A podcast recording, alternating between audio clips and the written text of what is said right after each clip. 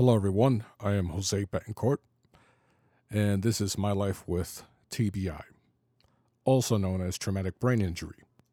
My wife recommended that I talk on my podcast about my daily life and the past year.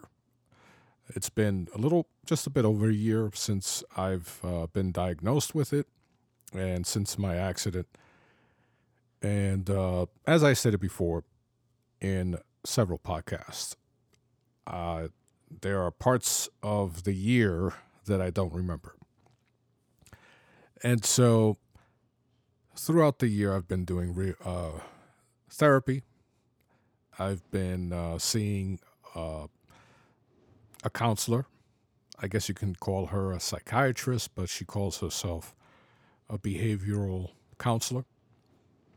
And of course, with the fact that I have a government job, I've been dealing with the legal side, where my job wants to terminate me, and their lawyers want to, of course, stop paying for my medical. So, and this is nothing new with any uh, corporation. I mean, this is just the part of uh, the workforce that is really cold and really heartless. So basically, whenever I see the doctor for the insurance company that is paying my salary, well, part of my salary, uh, I have to attend a medical exam where the doctor isn't really checking me, really isn't paying attention to any of the things that are wrong with me. And the appointment is uh, run and gun. You know, do this, do that. All right, thank you. You're done. Go. So, yeah, when when you're dealing with uh, mental issues and you're dealing with, uh, let's say, in my case, not only mental, but depth of perception, uh, things with light, uh, situations with light and sight um, all that can be a little overwhelming. So, for example, last week I had to attend a virtual hearing for uh, for the workers' compensation for my job, and I got to listen in on their lawyer. Um, surprisingly, it wasn't it wasn't a long hearing, and there really wasn't any uh, back and forth banter between my attorney and their attorney. But just the stress of dealing with that, hearing that they did not want to put depression as part of uh, basically their lawyer, from the way it seemed, did not want to accept the fact that the injury has caused depression. So that kind of ticked me off, but I'm not surprised. But afterwards, it was just so much to listen to. Like a 20 minute conversation between an, two attorneys and a judge. It was like system overload. As soon as it was done, I went right to bed. Now, now this was noon, and I was mentally overloaded. Now, it just so happens that last week also, I was creating a lot of content. And for those that are just listening to this podcast or listening to me as a whole, I've been podcasting for over 15 years. And I've been creating content throughout those 15 years on a consistent basis. And last week, I created more content than I usually do. And it took me out of commission. Uh, and now it's not because I did it throughout the week. There was one specific day, I believe it was Friday, where I went to therapy, cognitive therapy, and then I created three videos. So that wore me out. I mean, it took me out of commission for two days to the point where yesterday, Sunday, at about 7 p.m., I was knocked out. Like the stress of Friday, from Friday, and the hearing That all built up to the point where on Sunday, my my mind say, you know what, it's time to take a rest. So whenever I do cognitive therapy or vision therapy, I come home and I'm ready for a nap. it, it is um, frustrating because there are times where, because I've been doing video content, audio content, gaming content, I've been I've always been a creator. I do photography as well, and I have all these ideas that I want to take care of. And now that I have the time because I'm home and I'm still recovering, I feel like I should be taking advantage of that time. But then all of a sudden, I have to go to bed because I just cannot stay awake. And sometimes I fight it. And when I do fight it, that's when the right side of my face starts hurting, my eye starts hurting, my head. And so I, I realize that I just need to listen to my body and just do what it says. And that's really tough. It might sound easy, but I'm 48 so for 48 years, I've been accustomed to doing something uh, spe- specific. And not only that, I've grown accustomed, just like everyone else, going outside on a bright sunny day and enjoying the bright sun, specifically with photography.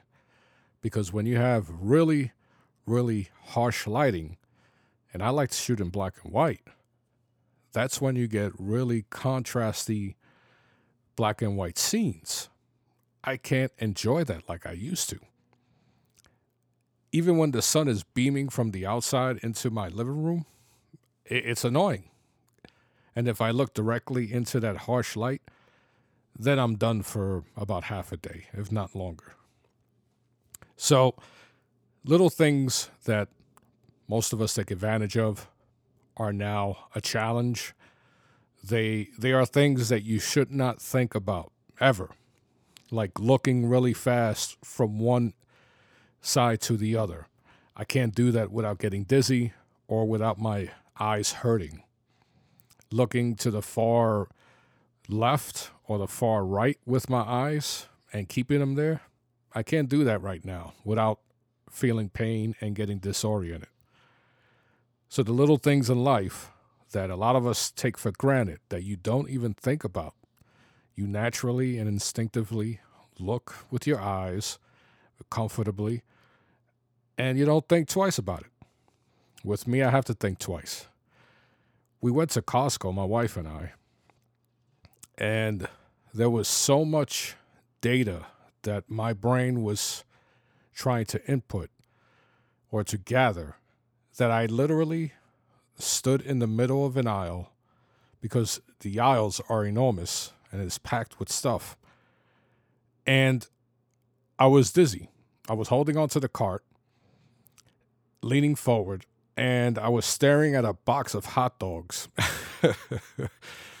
and I don't know why I was staring at the box of hot dogs, but because maybe it was because because uh because it was stationary and it was something that I can look at that was still because everything I felt sick, I felt nauseous, and I was lost. Like literally, I felt lost.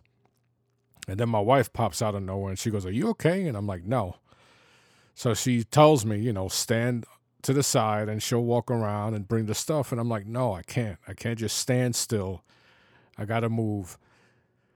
I'll just look at the cart instead of looking all over the place because from what my therapist tells me, my vision therapist tells me is that uh, and the, and and the, the neurologist they tell me that in a in a place like the supermarket when you're going down the aisle your vision or your your your eyes are well your brain is processing everything at once instead of focusing uh, on what's ahead. So, for example, picture yourself walking down an aisle. Uh, okay, picture yourself going down the cereal aisle. Now, either you know what cereal cereal you want, and you go specifically to that cereal, or you just happen to walk through the aisle. The boxes are colorful, they're big, bright. So if you were walking down that aisle and walking straight and looking straight down the aisle, all you would focus on is what is in front of you or whatever you your eyes go to. For me, my brain is focusing on everything on the left, the right, and in front and trying to gather all this information at once. And uh, and this is all while I'm trying to look forward. So if I don't look directly into my cart or look at something that is stationary and I concentrate 100% on that specific item as I'm walking towards it, then once, you know, if I don't focus, if my eyes shift just a little bit, everything goes crazy because now I'm seeing everything. So the brain has a way of focusing on what's important and not focusing on what's not important. So think of the foreground, something in the foreground, something in the background, but you're looking exactly at what you want to focus on. For me, I'm I'm seeing the foreground, the subject, and the background. And so driving's a challenge. I found out that if it's raining really hard and the wipers aren't fast enough, if they let the water build up on the windshield, my eyes will focus on the, the, the drops on the windshield and try to focus on the road at the same time, and I got dizzy. Good thing the wiper uh, cleaned it off just in time before everything went haywire, and so I sped thing, the, the, the wiper really quick, and I was able to concentrate on the road. But I found it out the hard way. Thankfully, I was at a stop sign and I was able to recover in, in time. But one of my biggest fears is that eventually they're going to tell me not to drive if I don't get better. But at least now I know that I need to really uh, be aware of the weather. So we don't drive too much, which is good. But those little things, those little things that a lot of us take for granted that we can do naturally and with ease without thinking twice.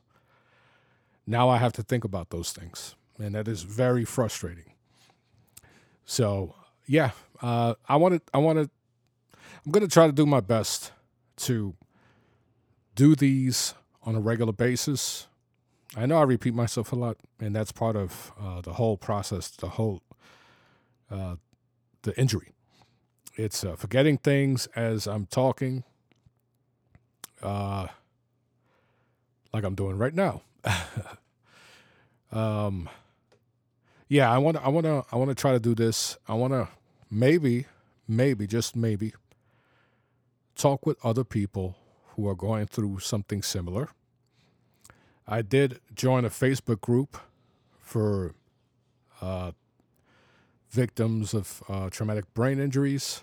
And the stories I read, wow, they're really heartwarming. And and and, and I feel for the for the people who write these stories because some of them are writing stories about their children who are going through issues a lot worse than me because of car accidents.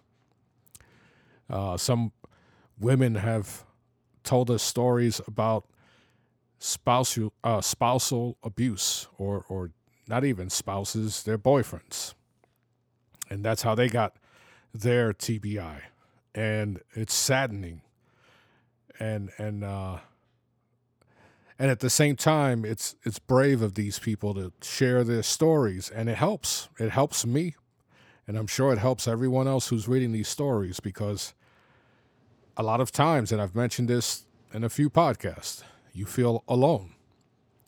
You feel like no one else is dealing with this and that you're the one faking it. And because you look normal, you don't have a, a, a visual scar or any type of visual evidence that there's something wrong, you feel like, okay, nobody believes me, and they have every right to because I don't have anything that proves to them that I'm doing something wrong. And that's not the case, obviously. So I need to be around people, be it through Facebook, that are dealing with this because it helps me. It helps me to see that I'm not alone and and to have a support group. So hopefully if you're listening to this and you happen to to have TBI, you know, reach out to me. Reach out to me and maybe I'll have people on. Maybe I can share some stories. Maybe we can talk. Whatever I can do to help, I, I I'm willing to do it because that's the best, one of the best things I've discovered uh, that is really beneficial to to people like us uh, who are dealing with this is that we need people around us who understand what's going on, and and it helps. It helps with uh, with the emotional side. It really does. So, I am Jose Betancourt. I thank you for listening to my episode and I will talk to you later.